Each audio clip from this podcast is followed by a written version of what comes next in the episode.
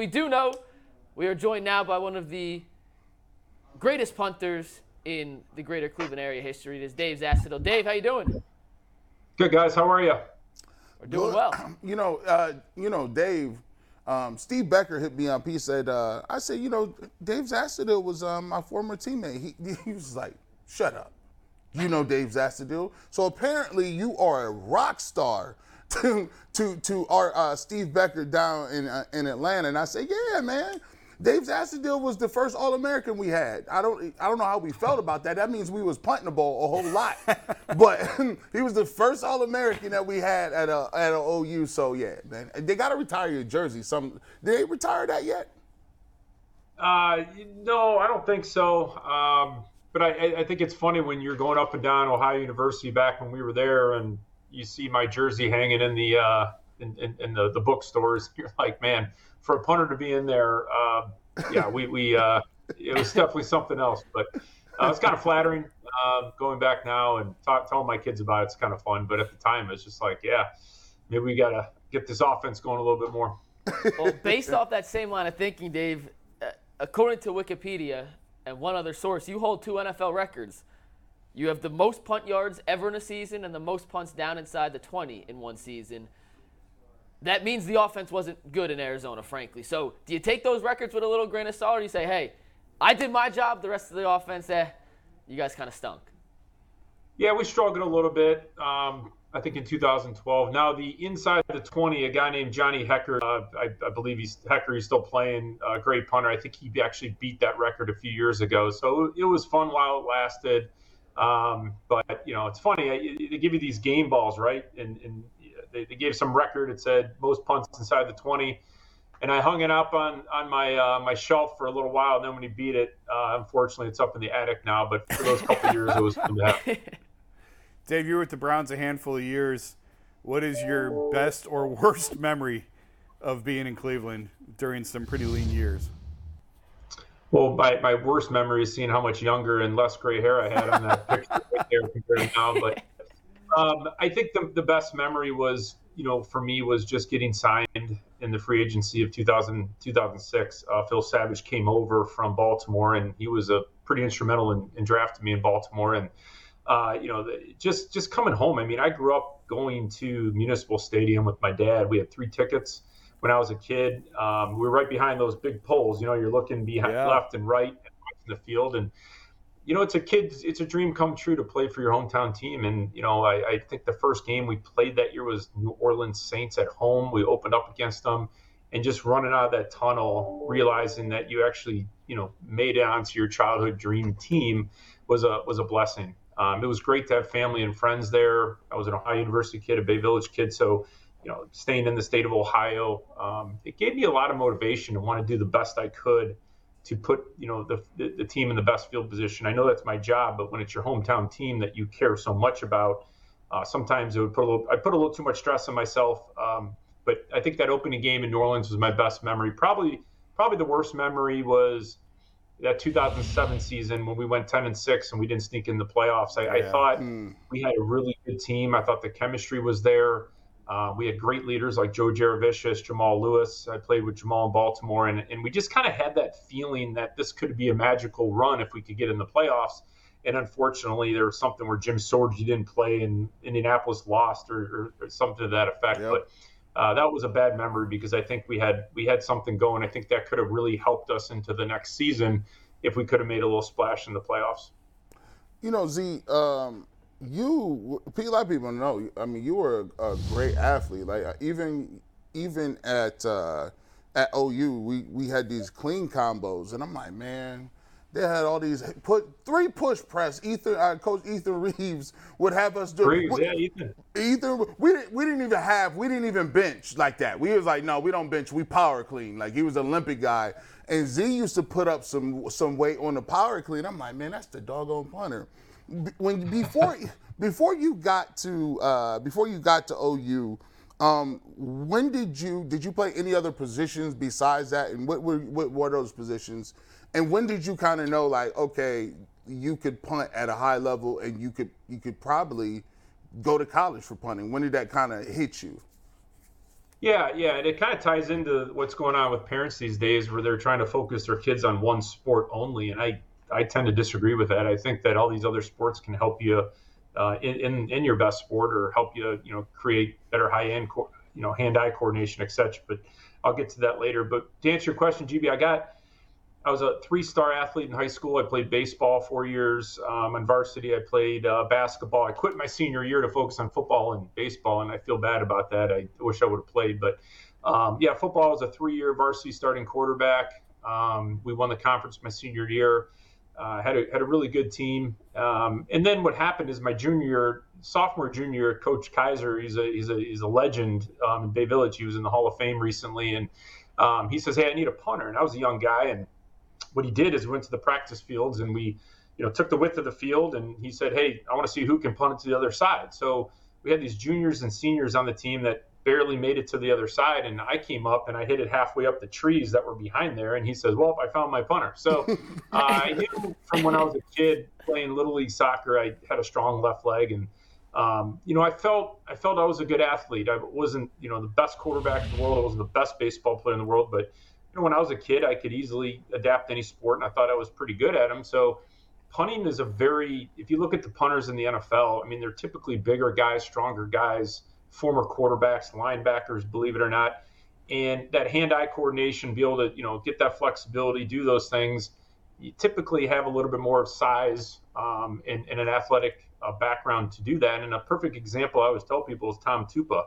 Um, you know, Tom was Ohio State quarterback, played at Arizona, big, tall guy, strong, and that's kind of the difference between a little bit more of a punter and a kicker. I just think is the background of how punters develop is different because I think if you ask many punters we worked with or I played with, excuse me, they wish they were playing another position, and, and I always did too.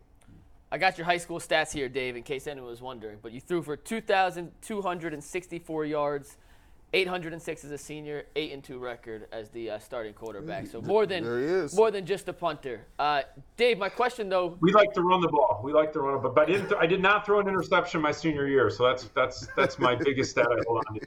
Hey. Well, you're talking to an Avon Lake alum, so you beat my guys for the conference title back in '97, right?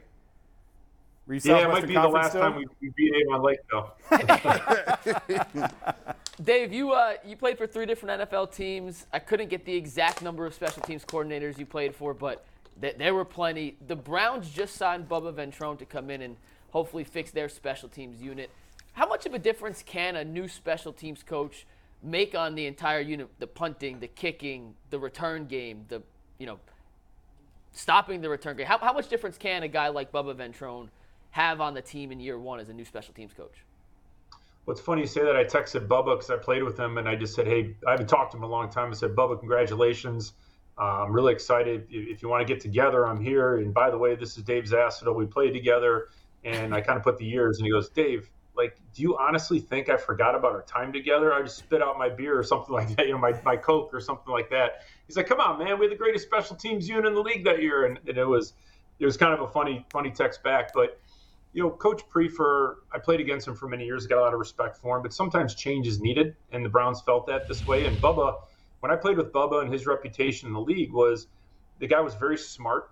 Um, he was a uh, he, he was a guy that went out and studied film a ton.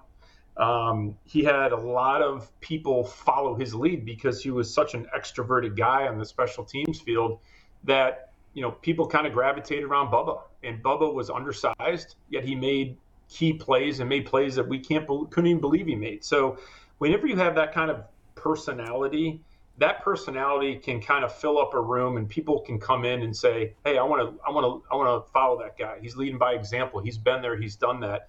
And I think his success in Indianapolis um, was a big reason why the Browns said, "Hey, this is a young guy.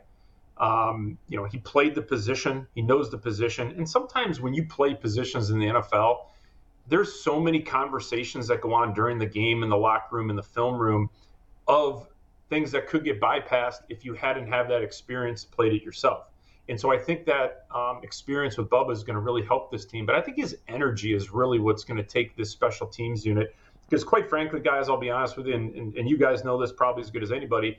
Nobody comes in the NFL and wants to be a special teams player. They want to earn a job as a defensive back, as a linebacker. Um, they want to get on that field. But if you have a guy that gets those guys to buy in, now you have a third of the third of the program, you know, offense, defense, special teams that's contributing. And if your special teams is in a top five in the unit, Baltimore consistently had a great unit under Jerry Rosburg. It impacts and probably could get you two to three more wins a year. Dave, when you were punting, it seemed to be the rule was for returners put your heels on the 10 yard line and don't back up and if it goes over your head let it go.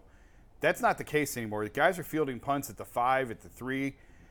Why did that change and and how do you how is it that you guys spin these balls to, to so that you can down them like on impact? It's almost like a golfer hitting a flop shot. That thing just hits and sticks now what kind of spin do you have to put on the ball in order to be able to do that well, I'll answer your question in a minute, but it's funny you say that because if you look at my stats on inside the 20 compared to touchbacks until I got to Arizona, um, they, they were not nearly as good. And when I got into Arizona, I started working on this end over end kick. They call it the, the Aussie rules kick. Um, we just it just was so new. I think Darren Bennett came over as a punter from Australia in 1995. he was the only one that did it.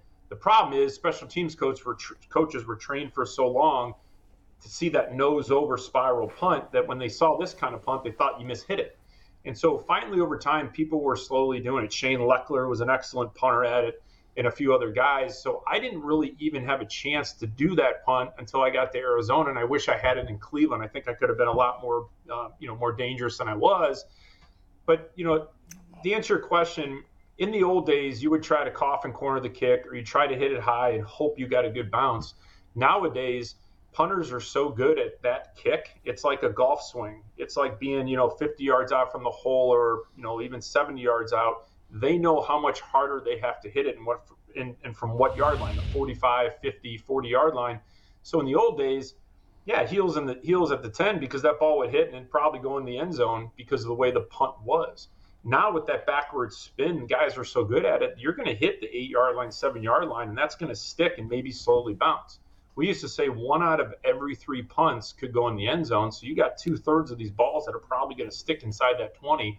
So I think guys are taking more of a chance to try to make some kind of return out of it inside the 10 than letting it hit and die or slowly roll inside the four or five. Do you hold it differently? Like this stuff fascinates me. It's this. I'm probably my brain was just weird. But uh, do you hold it differently? How do you get that that flop to it? Yeah, so two, there's two ways to hold it. I'll try to do it best I can on screen. Is some guys just put the ball here and they hold it down mm-hmm. and they drop the nose. And if this is the football, they're going to hit it towards the bottom, a little bit above the bottom of the ball to get that. You know, you still got to get power into the kick. Some guys hold it like this, and the ball comes straight down, and they still hit that bottom part. The problem is you don't hit the very bottom of the ball because then you're not going to get much meat on the ball and it's just going to spin, spin, spin.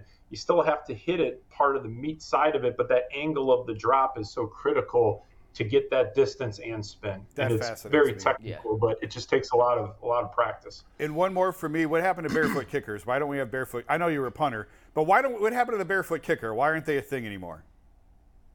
yeah, yeah. The what Rich Karlis was was the yeah. one we always remember from Denver, but um, I, I, don't know. That's a good question. I, I, the only way I can think of it is, you know, when I played, we always wore a shoe size of a size or size and a half smaller on our foot, so we could get the tightest feeling on that foot from our shoe. Back then, they probably had really heavy shoes that were bulky, big, and the the kicker probably just didn't feel like he was getting a good feel of the ball off his foot. So he just said, "Hey, man, I'm going to go barefoot where I can really feel it. I know where to hit it." And my guess it was probably just because the technology of shoes back then wasn't wasn't what it is like today. But that's just a pure guess. But I, I don't know, man. Those guys would go out in snow and cold and sleet. Oh, it's ridiculous. That. It's like kicking a bowling ball sometimes in those weathers. In those we, weather. We would do it as kids, like right. So you see them do it. So you run out, you take your shoe off, and you kick the ball, and instant tears in your eyes. It hurts so oh. bad. I don't know how they did it. Yeah like we played the infamous snowball versus Buffalo, and Phil Dawson made those those unbelievable field goals. I mean, it was so cold and windy that you know the ball was just such a rock, and I can't even imagine going out there and Phil kicking that thing or punting that thing with you know barefoot, let alone you know uh, you know no sleeves or what what have you. But um, I I don't get it. I, I I just know I would never do it. You know, Z, there's a there's a guy out there, uh, uh, Matt Ra- Araiza from um, from San Diego State, and obviously he's been embroiled in a lot of different things. Um, it looks like um, you know he was accused of some things about assault, but looks like those things have been tracked, retracted, and he's been vindicated. They call him the punt god. Now, uh, I don't know if you've had a chance to, to watch him play or if you've scouted him coming out of San Diego State. Um, if you could kind of give uh, us his skill set and what makes him so so good, that'd be awesome. And on top of it, if you're a punter, right, and the, the mentality of a punter, right, um, when you are, you guys are kind of secluded, you guys want to do your own thing, you're off to yourself. How difficult would that be in, in, the media if you had to answer questions all the time in the media? Because it seems like special teams guys do not answer questions. There's nothing to talk about. You guys just kick and you do your thing. How difficult would that be if you had to communicate and talk about with the media all the time um, and get that level of attention uh, and still try to do your job? Yeah, to answer your first question, you know, Matt was just a, a very strong punter. Uh, had an explosive leg. Uh, it helped that he played in San Diego State. The weather down there is pretty consistent, beautiful. So it was a little surprising when we went to Buffalo because we know how, how different of an environment Buffalo can be. Um, uh, but you know, I think you know, I think what happens is punters and kickers you know, especially as young players, they still don't know. Teams don't know how they're going to develop. You don't know if you're going to turn into a Robbie Gould or you're going to turn into a one year and done guy, even though you're drafted. Um, draft picks always tend to get the benefit of the doubt. They give a few years to make sure that they don't look bad as an organization on wasting a draft pick, and um, it makes people look good if eventually your draft picks uh, turn out. But you know, as a specialist, the only time we really want to be in the news is if we're uh, you know, you know, doing something well. And if you're in the news for anything by you know shank punts or you know doing something in your personal life that, uh, in, in, Matt's case, was significant, um, you know, it, didn't surprise me that the team cut him at the time. Um, that's pretty consistent with what we see now and today with sports and teams wanting to keep their reputation and not wanting to do it distractions. And it's all about distractions. Um, I think you know, at the end of the day, I'm very happy for Matt and his family. Um, I think that uh, for him, uh, you know, to, to to get you know not convicted of something like this, which which would definitely affect him, his family for the rest of their lives, um, obviously is just a good thing. I mean, it's just he's free now. He's willing. He's ready to go back, and his reputation hopefully will be restored with time. But as a player, it doesn't have to be a, a specialist. GB, you know this. You know, distractions are one thing, but um, football is just a sport we play. It's something we get paid. It's no different than anybody else waking up and me in insurance business now going to get our job. But at the same time, your family's the most important. And I'm happy that this is behind him. And I got to think that someone like Matt at his age will get some more opportunities, hopefully, to get back and do something he loves doing. That's punting the football. Dave, we got two more. We'll let you out of here. This is something I've always been curious about. And I understand that they're two different skill sets, but at the end of the day, it's, it's both kicking football. Why don't we see any punter kicker combos mm. in today's day and age. I know Pat McAfee, I think, might have been the last one to try it on the NFL level, but why, why is that an extinct creature in today's NFL? Well, that's a good question. You see a lot more punters kicking off now. Mm-hmm. Um, Pat did that. Um, you see, I think Bradley Pinion, big strong punter, does that, and a few others. Um, uh, there's a there's a guy that long time played for Detroit. I can't remember his name, but uh, you know that's very common because you know punters typically are, are, are, typically are taller guys, got a little bit longer legs, and they have that ability on the kickoff um, to, to generate that power. And a lot of the a lot of the kickers you see today, and even when Phil played, was older guys. You know, and, and teams want to save their legs.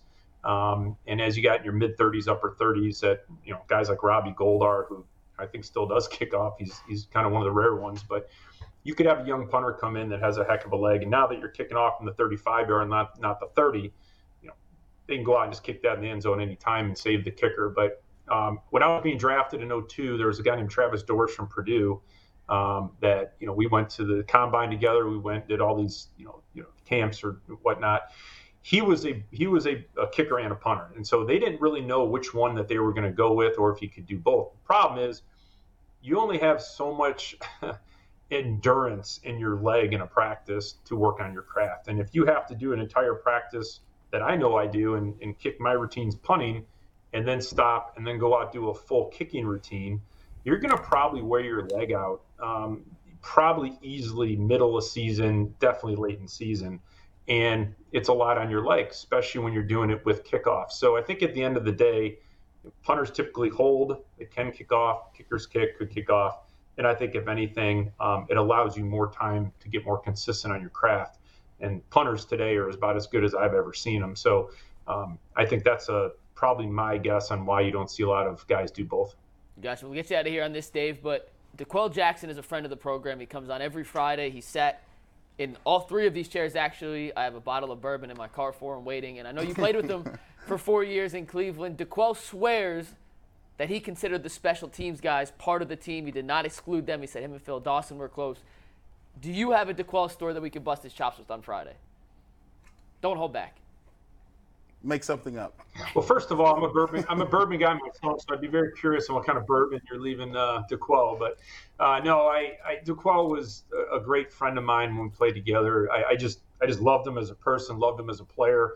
Uh, we get to get together at some events still, and you know, seeing his family, and he's just I'm very happy for the accolades he got and getting into the the Browns. Um, I, gosh, I think it was the uh, you know uh, alumni you know t- team or whatever. I know I probably will never get it, so I can't remember the name. Um, so, um, but no, D'Qwell, uh, you know, stories with him. You know, he just th- there wasn't really a funny story about him because he took the game. He was he took such a business like approach to the game. Um, he was our leader at linebacker. He was fast. He had great instincts.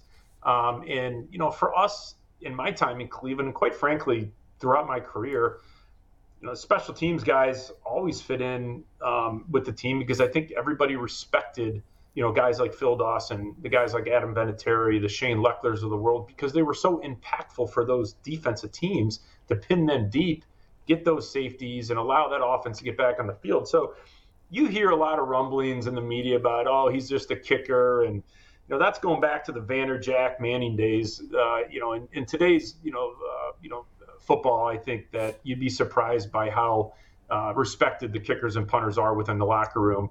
Um, but we always, I always joke and I tell people, hey man, somebody's got to do the job, so why not me? Um, and then the funny thing is, all my teammates will go, hey man, I'm gonna get my kid to learn how to punt and kick, man. That's what I'm gonna do. And I'm like, hey, listen, you make fun of us in the media, but then you want your kids to do it. So, uh, but no, D'Qwell, D'Qwell was one of my favorite teammates of all time, um, and I think he knows that. Awesome. Well, well, Dave, I'll get with you offline. We'll talk bourbon, and, and maybe we could get you a bottle, just like we got DQ. Thank you for taking some time. Thanks for sharing some light on uh, your time with G. Bush. and anytime you want to come back, Dave, you're more than welcome to join us here on the Ultimate Cleveland Sports Show. Yeah, hey guys, I, I love listening to GB. You're doing a great job, man. Love following you, and I wish you guys the best of luck. Appreciate Awesome. it. Thank you. Thanks, Dave. Okay, Anthony, guys, take up? care. Thanks for having me on. Thank you. Yeah, guys, I just want to remind everybody that you can see your favorite golf legends play in the Kaulig Companies Championship July 12th through July 16th at the famous Firestone Country Club. Fun family friend event. Family friendly events all week long featuring a new fan zone experience. Free attendance for kids and concerts every night. There's something for everyone. Learn more at kauliggolf.com.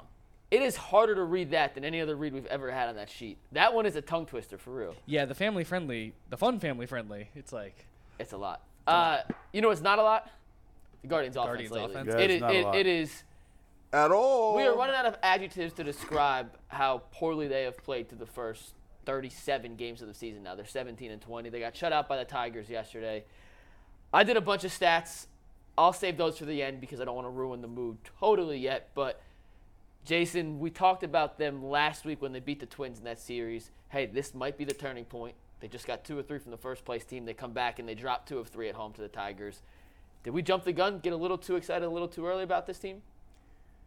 I don't know. It's but it's getting to the point where we we can stop saying it's early. You know. Oh, we can. I, I, I thank you for letting me out the doghouse. Let's go. Well, no, I just think around Memorial Day, start of June, is when you, you figure out who you are, you know, in, in terms of baseball.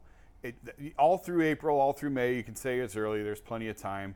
And, and that may still be the case in the divisional race, even in June and July. No one's going to run away with this division. The Twins, I don't think the Twins are that good. The White Sox are an absolute disaster. The Tigers are improved, but they're not ready yet, and the Royals are quite a, quite a bit behind. So nobody's going to run away from the Guardians and hide. But there comes a point where you just have to look and say, we are who we are.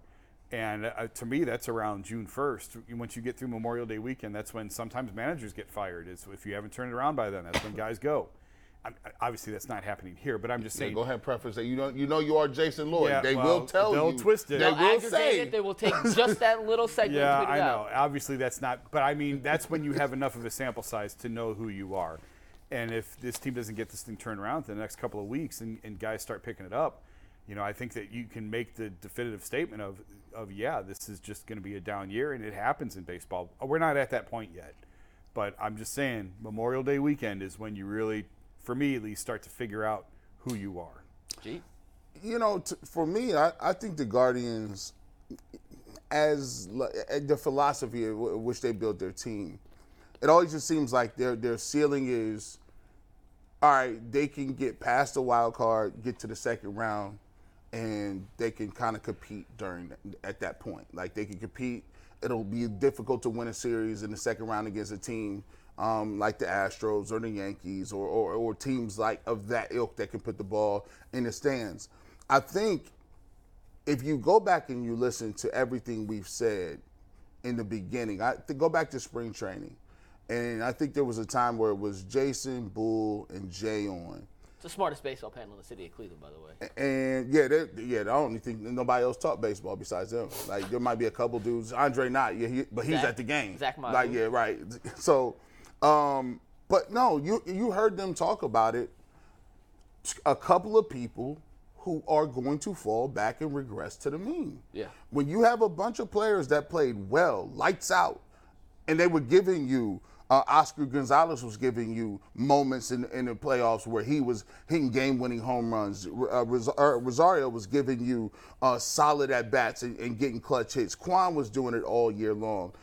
When you look at that team and they were so scrappy last year and everything worked out well, there was always going to be a, a chance that two or three of those guys did not play well this year. And guess what? You got a couple. Oscar Gonzalez is down in the, in, in the minors. Triple A. Triple A. Uh, you know, uh, Myles Straw was batting well at the beginning of the year. He's come back down to earth. You don't have the power numbers. And then on top of it, what really hurts is if you are a Guardians team that need to, to infuse your, your roster with some hitting and, and some power, and you go out and spend money on Zunino and Bell, and they don't give you exactly what.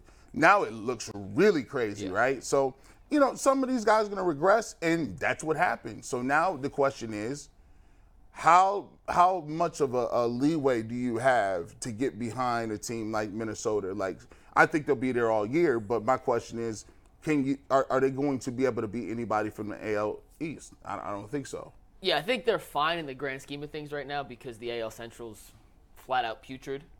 The last place team in the AL East would be the first place team in the AL Central. It's just it is what it is right now. This division is a blessing for the Guardians because we saw the standings earlier. They're 17 and 20 and they're like two games out of first place. Yeah. And the only other team that's equally as bad at them offensively is the Minnesota Twins. And I got some numbers here, and I tried to break this down as simply as possible because base there's so many different baseball stats.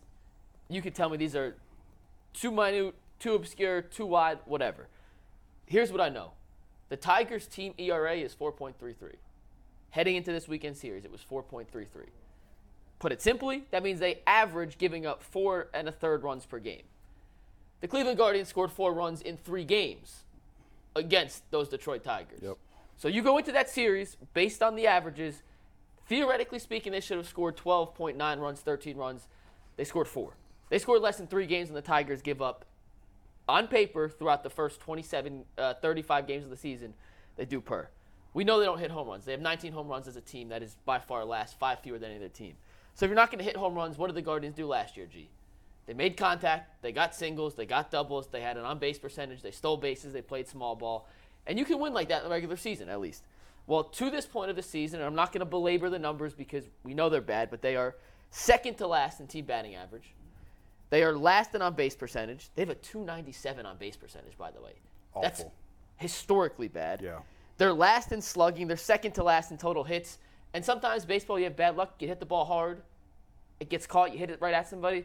Well, they have a 25.3 hard hit rate according to Statcast. That is dead last in the league. So they're not hitting the ball hard, they're not hitting the ball at all, and they're not hitting for power. And when you put that together, unless you have DeGrom in his prime, Nolan Ryan in his prime, Satchel Paige in his prime, Randy Johnson in his prime, and Mario Rivera as your closer, giving up 0.5 runs a game, you're not going to win baseball games. So when you look at what's happening, it is too early to totally panic, but all the red flags are waving. Like it is a windy, gusty day. You got flags on the top of your house. They are gusting. They're all red. They're saying there is something wrong with this team. It is not time to burn the house down. But if you do have to burn it down, we can look back at what happened in late April and early May and say, hey, all the signs were there that this was a flawed team, and it just didn't pan out. I think what makes this frustrating is the same thing that maybe should provide, even still, a little bit of hope and optimism. So if you want something to cling to, last year they played 17 rookies. We made a big deal about it and how they all contributed. They all played well. You're, they're not really relying on those guys though. It's a little bit misleading to say like you know sophomore slump and stuff like that because okay, Steven Kwan it applies to in terms of guys who they're asking to contribute who were rookies last year. And Arias now in right field now that Oscar's down, Oscar didn't live up to what they needed him to, and Brennan in that sort of right field hole. Those three really co- comprise one. But aside from that, the guys who are struggling are guys who have been around or have proven themselves or have a little bit more of a track record. It's you know Jose Ramirez isn't having the year that he did last year. He's not as terrible as some of these other guys we're talking about. He's still hitting 290 with four Yeah. home runs and 20 RBIs. He, and part of it, part of the issue with him is there's nobody on base for him. Yeah. Mm-hmm. When he Ever. comes to the plate. Ever. But Andres Gimenez has not lived up to the contract to this point. But again, he was a seven WAR player last year. That is an astronomical number. I don't think you go from a seven WAR player to forgetting how to put your shoes on. Yeah. Ultimately, I still think that he will be okay. Naylor's been a huge disappointment. We mentioned Zunino and Bell as, as big disappointments, veteran signings that have not been good offensively. So it's not like it's this big sophomore slump rookie regression with these guys. It's the veterans.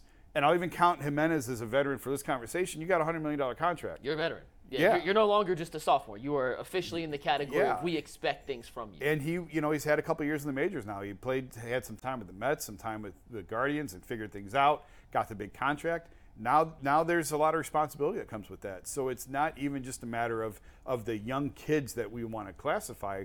It's these guys that they're counting on. And so, you know, Tito said multiple times he's gonna he's gonna rely on track records when guys have track records. And so you just you have to continue. I mean, what what choice do you have? As Francona said and Chris Antonetti echoed, there's nobody coming from AAA. Like Tyler Freeman came up, but there's you know George Valera possibly could have been possibly an option in right field, but he's another left-handed hitter in a lineup that's already full of lefties, and he hasn't even started yet because he's coming back from a hand injury, and hopefully he should be getting back to affiliated ball here soon. He's still rehabbing. But there's no, you know, like we talk about this wave of pitching coming up and Tanner Bibee and Gavin Williams and Logan Allen and all these arms that are coming. Well, that's not necessarily the case on, on the offensive side. It's George Valera, maybe a little bit of Tyler Freeman, and that's really it. Bo Naylor, maybe. Bo Naylor. Well, Maybe. Naylor's having a good year at AAA. Edu- edu- educate us on that because um, they've obviously when you to see a team like this, they've been awesome at figuring out pitching. They've been awesome of getting the arms, developing them, bringing them up at the right time, not too early, not too late. Is so why is there not a philosophy? Is can you not do that with with hitting? Um, you have a lot of left-hand bats. I- I- from an organizational structure, um, can't they just focus and say, "Hey, listen, we are looking to develop power hitting right-handed players," or are those guys unicorns in baseball and they don't fall off the tree like No, that? they're not unicorns, and certainly, you know, that's the hope is that they develop bats along the way. They haven't done a great job, particularly the outfield. You know, this the Manny Ramirez, Right, right. uh, Grady Sizemore, even he even Sizemore came over in trade. They haven't had a ton of outfield prospects that they've really developed. Lindor was homegrown; he was a high pick. They did everything right with him, and then they couldn't sign him, so they flipped him and they brought in more guys who were young. And Gimenez ended up taking the contract Lindor wouldn't take, frankly. And now Gimenez is going to be locked up for a long time. Uh, but yeah, it's been one of the blind spots has been developing offensive-minded guys, and but the minors are flush with hitters, so it's kind of double talk. But like a guy like Brayan Rocchio, one of their top prospects is a shortstop. I think Arias is ahead of him. Like I get this feeling that a lot of fans sort of look at Gabriel Arias as this utility type player, and mm-hmm. Rocchio is the shortstop of the future. I don't think that's accurate. I think Arias is going to get the look before Rocchio. But right now, Rosario's blocking that, and I listen. If they fall out of it completely, that's probably going to change. He's Ro- definitely gone if they fall Rosario's out. gone. Definitely Yeah. But as long as they're lingering and hanging around, Rosario's going to be the shortstop on this team. So it's just where they're at in their development. There's no big bats coming this year. You know, Jhonkensy Noel's another power hitter that they have in the minors, but I, he, I don't think he's ready to help this year. And their first round pick last year, Chase DeLauter at Yeah. the JMU. He got hurt, but he's I think in maybe still high A ball, Yeah. double A Yeah, ball he's at most. ready. So some of these guys in the minor league system, gee, you you can fast track, but that doesn't mean they go from high A rookie ball to the majors in one year to help. Like it, it's just a longer progression for hitters and. They've I- tried. I mean, Clint Frazier, Bradley Zimmer. These were first round picks, outfield prospects that were first round picks. Uh, They just didn't pan out. It happens in baseball all the time. baseball might be the hardest sport to draft in. Like the hit rate of dudes who are first round picks that make it as opposed to just random Right. later round picks that make it, it, it, it varies Now, so heavily. now in their favor, pitching is so much more expensive than hitting, and it's such a premium, and they've got that Locked. locked. And I was it was funny. I was joke, I was talking to Bibee the other day, mm-hmm. and I said, "How is it a guy goes from throwing high 80s in college to 98, 99 in the pros?" and he wouldn't. he wouldn't like. And I said, "You're not going to give up the secret sauce." He's like, "No, like it's the whole organization keeps it on lockdown. I don't know what they're doing." And we talked a little bit about like lower body and coming up with strength. I, I don't know. Like, I'm going to keep pecking away at that and gnawing at that because it's, it's fascinating to me that they take these guys. Bieber was the same way, although Bieber's velocities dropped, whether it was the sticky stuff or the shoulder. You know, I, I don't know, but he's not throwing for a while. Be- Shane was throwing 98, 99. Yeah, he and- was. and now he's down to 91, 92. But Bibee very much was the Bieber type of control guy in college. Wasn't highly thought of coming into the draft. Uh, didn't throw real hard. He was a command guy. And now they've got him throwing 98, 99. And Gavin Williams throws even harder. Gavin Williams is sitting 100, 101 in his minor He looks so good in the double A highlights I see. Now, granted, he's going against double A hitters. He's Triple A now. He's up in A, Columbus. His stuff is as good as Bibee, as good as Allen, as good as Battenfield have been. Gavin Williams' will be better. stuff, at least his stuff, Yeah. pure filth. So Yeah. they they have one side of the equation done, as you mentioned. It's the expensive. That's actually the harder side to develop, which is so kind of mind-boggling that they've had struggled on the other side because you look at farm systems. Some teams just put out bats. The Rays find dudes out of Yep. nowhere. Yep. Come out of the minor leagues and Yep. they're hitting six, seven, eight home runs through 30 games. You're like, who the hell is this? And Right. the Guardians, on the other hand, have these pitchers coming up who seven, eight strike. I think Bieber's nine strikeout game on what was that Tuesday night when we went out to dinner Yeah. Yep. was the most strikeouts I had all season. Two, three, and four. Battenfield, Allen, Bibee. Yeah. So Yeah. Anthony, we got to read. What's up? Yeah, real quick, just want to remind you guys you can see all your favorite golf legends play in the Kaulig Companies Championship July 12th and Ju- through July 16th at the famous Firestone Country Club. Fun, family friendly events all week long featuring a new fan zone experience, free attendance for kids, and a concert every night. There's something for everyone. Learn more at kauliggolf.com. And, guys, in typical fashion, Tagboard has frozen on me. I Classic. had the tweets for all the All NBA teams. I can't show them, but we're going to talk about if Donovan Mitchell got snubbed or not, being Sure. on All NBA second team. Well, you want to read us the first team, the second team, and the third team, and then we'll yeah. So real quick, NBA first team is Giannis, Luka, Joel Embiid, Shy, and Jayson Tatum. Second team. When he says Jalen- shy, he means Shai Gilgeous-Alexander. yeah. He says shy every day when I ask him for the points. it is Shai Gilgeous-Alexander. Shy, Shy, Yeah. Shy, he calls him shy every time. Shy is a uh, 1990s uh, R&B. Oh, I like that. That was a good group. You know, sad part I thought I got his first name down. I was like, I'll just avoid that. what the was their name. What was their big hit? If I ever- if I was- Fall right? in love again, yeah. Yeah, yeah, there yeah, it yeah, is. yeah. There it is. That's I'm the most I will ever sing. There it is. I it. like that, man. That's you get it. extra credit points. Let me let me I'm find taking Jason to the next uh, karaoke I do. let me find out you were serenading people to that song. Second team. Second team is Jaylen Brown, Jimmy Butler, Steph Curry, Nikola Jokic, and Donovan Mitchell. Say that again. Yeah, so close. Jokic? We- No, no. So, so say say the whole thing. I, I I was like, hold on. Oh, sorry. Jaylen Brown, Jimmy Butler, Steph Curry, Nikola Jokic, and Donovan Mitchell. Is that wrong? It- So no, close. no, no, so close. so- You're, you're good. You're good. Next. the- Alright. Yeah, the second Third- team actually is better in real life than the first team. We'll, we'll, we'll get to Yeah, that. go ahead. I, I think, yeah. Deon, De'Aaron Fox, LeBron James, Damian Lillard, Julius Randle, and Sabonis is the last one. I'm not even going to try. yeah, you guys can make fun of me call- all you want. just I'm, call- I'm giving up by the third team. Just call him Domas. Just call Domas, him yeah, Domas. Domas Sabonis, uh, son of the Arvi- other Sabonis, Arvydas. yeah. Yes. Uh, Jason, I'll start with you. You don't, you don't, you don't have a vote. In No, second no, word, right? I, I lost all that when I left the league. I know Joe Vardon did, and he voted Donovan Mitchell first team. Yeah. The only other two ballots I know specifically were Bill Simmons and Ryan Russillo because they released it on their podcast. They both voted Mitchell first team. I'll, I'll say why they did it and what happened, but would you have put him? Yeah, we, I think we talked about it before uh, the playoffs that I would have put him on my first team. I would have bumped Luke at a second team.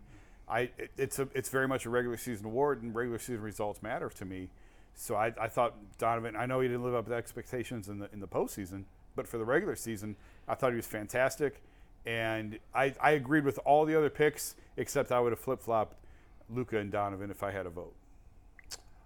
Um, yeah, I think I would have, I would have, I would have put Luka second team, um, given the fact that you know he didn't even make the playoffs in the regular season. Kyrie and him didn't really turn out to be much, and I thought, I thought Donovan Mitchell, for if if you just if you can cut it out of your mind the playoffs and just be like, okay, that never happened. I think everybody would go into it thinking and, and understanding, oh, this dude is definitely first team All NBA because of what he did. I mean, he had back. I mean, first of all, he had 71, uh, back to back, like I think three or four games of 40 points or more.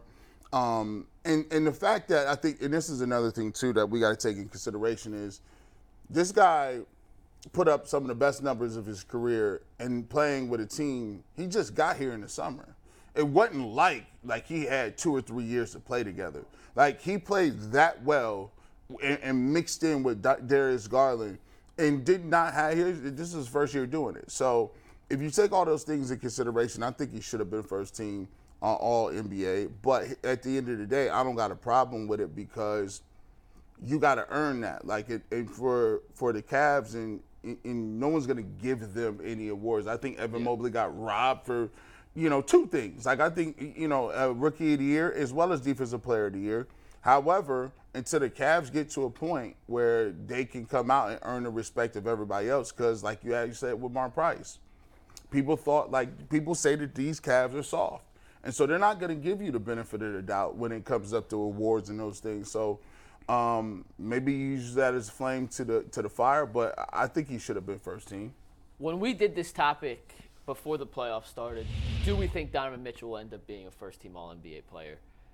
I said no. I thought he was should be second team. I thought he was actually placed appropriately, but instead of Luka being on the first team, I had De'Aaron Fox on my on my first Uh, team. yeah. And you you got that right. And Yeah. Fox, the reason I had him slightly over Mitchell was the clutch stats. And when he looked back, Fox won the NBA's Clutch Player of the Year award. I forget who they named. Was it the Robert Horry Clutch Player of the Year, whatever it was?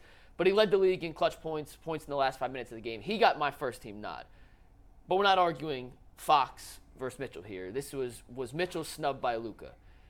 And I went back and looked at the numbers, and I don't think he was. As much as this is a regular season award, and as much as it absolutely crushes me, kills me, hurts me, demoralizes me to give someone credit in a league when he in a year when he missed the playoffs, in a league where 67% of the teams make the playoffs, he was better than Donovan Mitchell this year.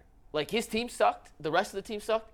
He averaged more points, more rebounds, more assists. He was equally as efficient. His usage rate was a little higher. They both were horrendous on defense. They didn't try. Neither one tried at all on defense. I know Mitchell's defensive stats are inflated by the fact he played on the best defensive team in the league with Mobley and Allen behind him, but Donovan Mitchell didn't really try in defense at all this year. And then I was like, oh, well, he had the 71 point game. Mitchell, you know what? That'll be the tiebreaker. Then I remember Luka had a 60 point, 21 rebound, 10 assist triple double. And I was like, well, 71 point, almost triple double, 60 point, 20. You're splitting hairs. Like, if you told me that he got it over Luka, I wouldn't be like, oh my God, Luka was snubbed. But at the end of the day, Luka averaged more points, more rebounds, more assists on the equal level efficiency rating. And team record doesn't matter in this. It should. If it was up to me, it would, but it doesn't. So I think he's in the right spot. I think Fox should have been first team, but based on the Luka Mitchell thing, I don't, I don't really have an issue with it. I think he's rightfully placed second team. I mean, Bulls said it. Bulls said Luka first team, Donovan second team, so he got it He right. did. Bull, Bull actually called it right. Yeah.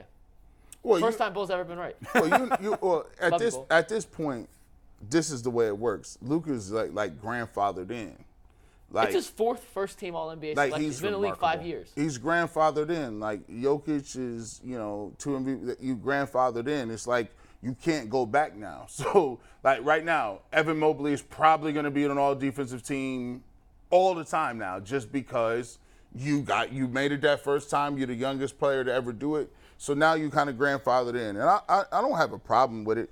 Um, to me, man, it's just it's just messed up. I, I knew this before, but dang, man, it's a difference. There's levels to it, bro. If you watch, if even even if you just watch the playoffs, it even diminishes these awards because if you ask me who the best player, I'm be, I'm I, I'd be arguing to tell you probably LeBron. Who's the best? Who's the best? Ke- Kevin Durant. Like The fact that LeBron made third team at 38 years old is remarkable. It's just 20. Well, A, is the first player. All, LeBron's going to have so many records in the record book just because of longevity. And that's not a knock on him. It's just the fact that he's played for 20 it's, years. it's another claim. It's another. I think it's actually a benefit to him. absolutely. He's in his 20th season and was just named one of the 15 best players in the league. And if he had played more games, he would have been on second or first team. Yeah. The only reason he's on third team is he missed what 23 games this year, something like that. yeah. That is the only reason he wasn't on the first or second team. What he's doing at age 38 It in year 20 time. is effing ridiculous. Yeah. Yeah, it's it's it's different. Like, and so you know, I I look. You know, Mark said that you know Mobley can do 16 or you know get 16 and 10, and I, you know, I love Mark Price, but if they want to go where they want to go at, like. Their, their, their eggs are in that Evan Mobley basket, and that Evan Mobley basket has to be 23, 24, and that consistent 12. I just sorry to cut you off, but like, where are those shots coming from? If he's playing with Mitchell and, and Garland, like I, I I hear you and I agree with you. I just don't think that's possible with the current team construction. I, I don't. Well, they're not going to win then.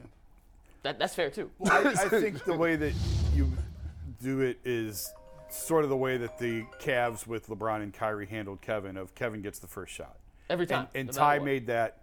I think we talked about on the show during the season. Ty Lue made that sort of the the rule, and everybody knew it was coming. It didn't matter because you're you're activating your bigs early, and you're getting him that elbow touch, and you're getting him involved, get him his first look, get him acclimated to the game. Kevin, there were games where Kevin had eight shots in the first quarter and four the rest of the game, but you got him involved early, and and that is how you get Evan involved early. Is you make a point of emphasis, especially first possession down, first play down.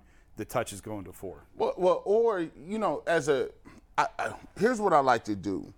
You know, if the Cavs, if the Cavs want to get to where they're going, I really believe that. Like, I, I heard Draymond Green say something, and Draymond Green was talking about how, you know, younger players that come in, they they think about their own game, right? They think about what I need to do, how I need to do it. He said, but the philosophy with the Golden State Warriors is is when young players like Jordan Poole or or even other guys like that come in or Wiggins, we we preach, hey, this is where Clay like the ball.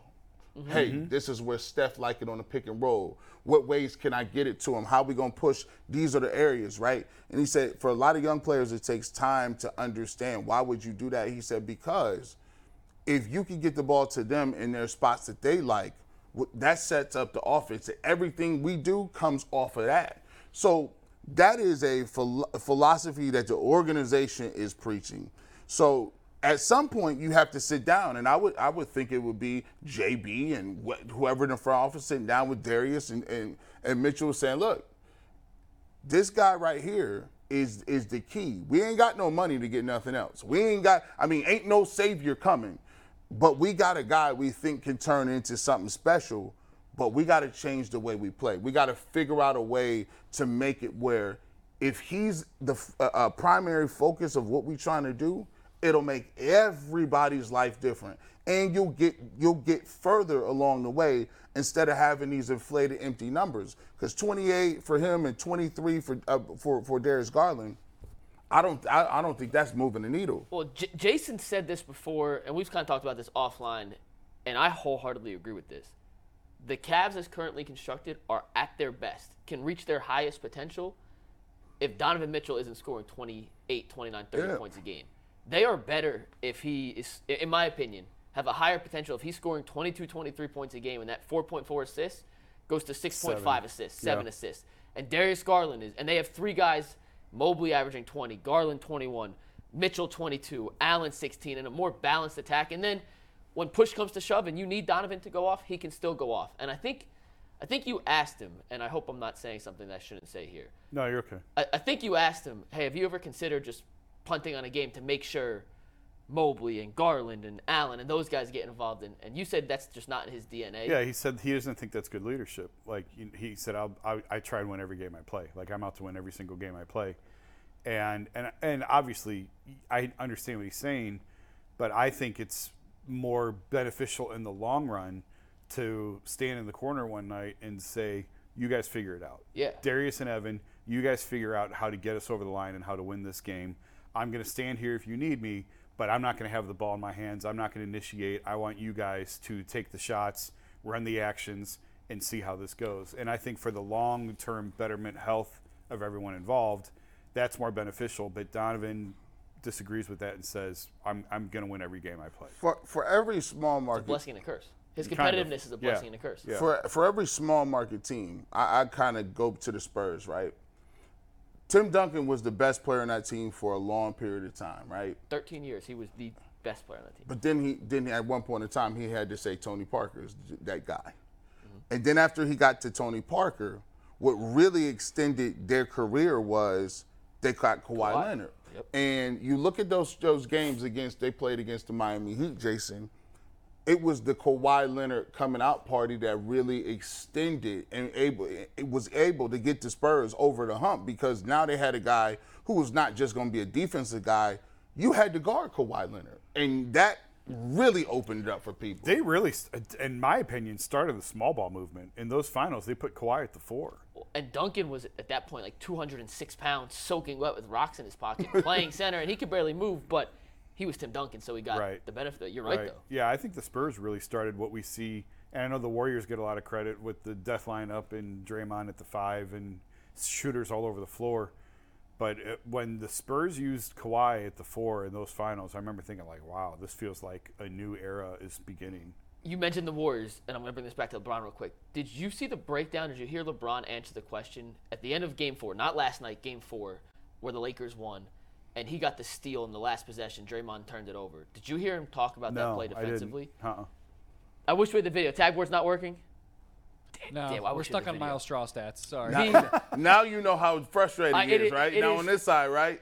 I sent it to both of them. I'll, I'll send it to you guys to watch. Right. I'll tweet it out. Uh, ESPN put it on Instagram this morning. The Warriors ran the same exact play that LeBron got the steal on in Game Four of the 2018 Finals.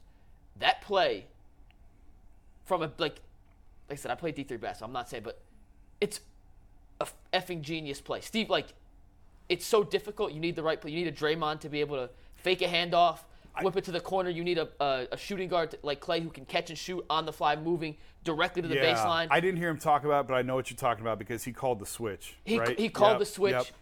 He remembered, and it, it, Clay missed the shot in the finals. The play, it works. He got an open shot, but he missed it. It wasn't even a three. It wasn't a dagger. It was in like the second quarter of game three. A random irrelevant play. Steve Kerr had that play in his back pocket for five years, waiting to pull it out again. And LeBron James, being the basketball savant he did, and I wish we had. The, I'm, s- I hate tag boards. So I'm- now, board, look, hate see, tag- he- he wish it knows how- right now. it's in now, your now- heart. Now, I know Now how you know. feel. Best friend and my worst. I. I know. I for him to see that develop in real time. This is not like what. Oh, this is real time to see to call the switch with Anthony Davis to see Draymond's face that LeBron was there with the switch to cut off the pass to Clay. So Draymond. I wish I was one tenth, one one hundredth as smart at any, as good at anything in my life. Anything in my. It might be tying my shoes. It might be getting out of bed. But like, one one hundredth as good at anything in my life as LeBron is basketball IQ wise. It is stupid.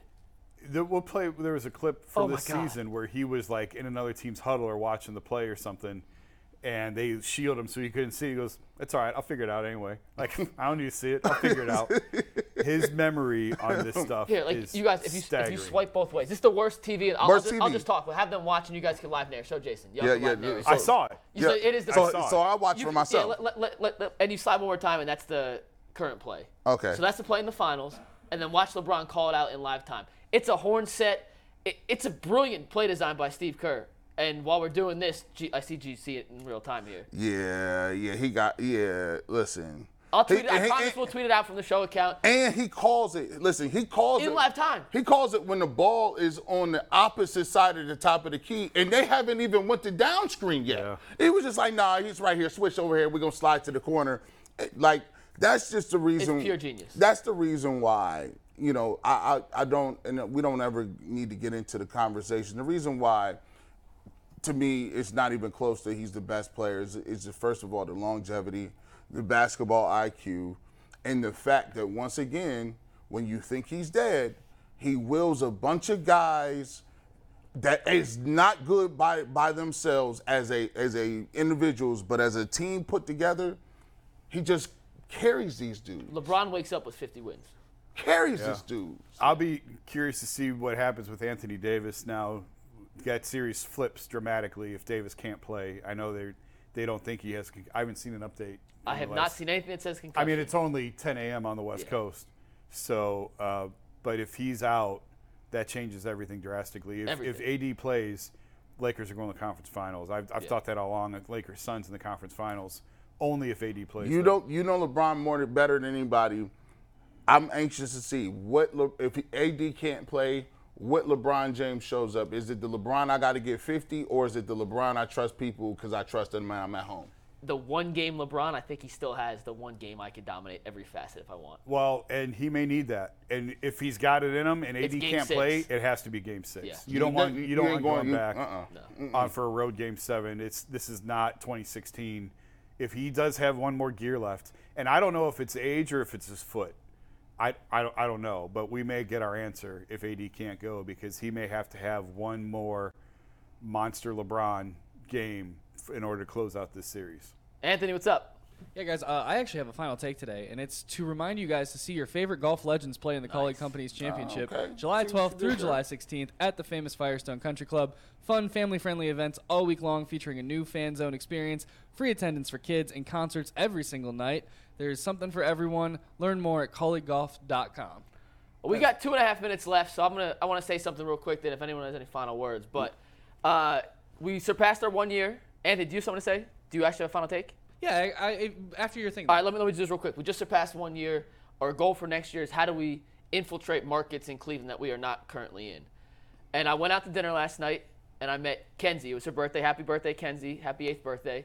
Uh, we're gonna dominate the Wickliffe, Cleveland second and third grade market. We are going to send T-shirts to the Wickliffe to Kenzie second and third grade class. All their parents are going to get T-shirts. They're going to then become the biggest Ultimate Cleveland sports fans in East Cleveland. So Kenzie, happy birthday. Uh, hopefully we'll do it again next year when we turn 9, 10, 11. We'll keep it an annual tradition. And to whoever your classmates are, if you're not watching Ultimate Cleveland Sports Show, uh, for real, what are you doing? Why not? What's up? Anthony, what's up? Oh yeah, I just want to give a quick shout out to Tyler from Sandusky. I don't think he watches the show, but I ended up I saw my favorite band last night at the Agora, and I ended up having to go by myself. Everybody was busy. Tyler from Sandusky was standing next to me. Nicest guy ever. Made friends. Hung out for the whole first hour of the show. So shout out to you, man. I just it was a great interaction. Did you tell him about the show? I did tell him about the show. I hope he watches. I don't know if he's a current fan. He had never heard of it. so- All right. Well, while we're doing shout outs, I have one. Come find me Saturday at Emerald Center in Avon. My wife is doing an event for Mother's Day. If you hmm. haven't bought a gift yet, there's all kinds of vendors there. It's only $5 to get in. You can get special gifts for mom. I'll be there all day from 9 to 3. Come hang out, talk Cavs to me, say hi if you're there. Emerald Center in Avon. All proceeds benefit Trials for Hope. It's the homeless shelter. I've talked about it before. Uh, she does some administrative work for them, and it goes to a good cause. The five dollars to get in, and please come out and help support them. Find me. Let's talk Cavs, Browns, Guardians, whatever you want. I'll be there from nine to three on Saturday. Shout out to my mom for Mother's Day and my uh, my uh, sister-in-law, Mylene. Happy Mother's Day. Yeah, shout out to my mom for Mother's Yeah. Day too. She's a member of the show. How so about all moms? Shout, Shout out yeah, all shout out to everybody. We're a moms. pro mom podcast. I mean, a pro mom TV show, YouTube show. I'm cooking on Sunday for Mother's Day. Ooh, What? what I'm making? doing a brunch. Ooh. Are you a Did good it cook? last year too. I'm good at breakfast. Not so much. Not, not so much the lunch side of brunch. Can you make omelets? Oh, how I, do you I make can your make eggs, a Jason? mean omelet. Yeah, I I- can make anything. Eggs Benedict, omelet, fried, So who would have known that he was a he was a, a I, I can I can do the I, I can do the flip on the omelet, like Okay. cook one side, flip to the Oh, breakfast at the eggs Lloyd's. Benedict. I mean, Did you just Ooh. put a renovation French on your house? toast. Mc- McNuggets. No, we can we built get it. a hot griddle in here? No, listen, they're, we're trying to get someone to plug these in, bro. How we gonna get it? Happy birthday, Kenzie. We will see you on overtime and tomorrow on the Ultimate Cleveland Sports Show. Right after I pee.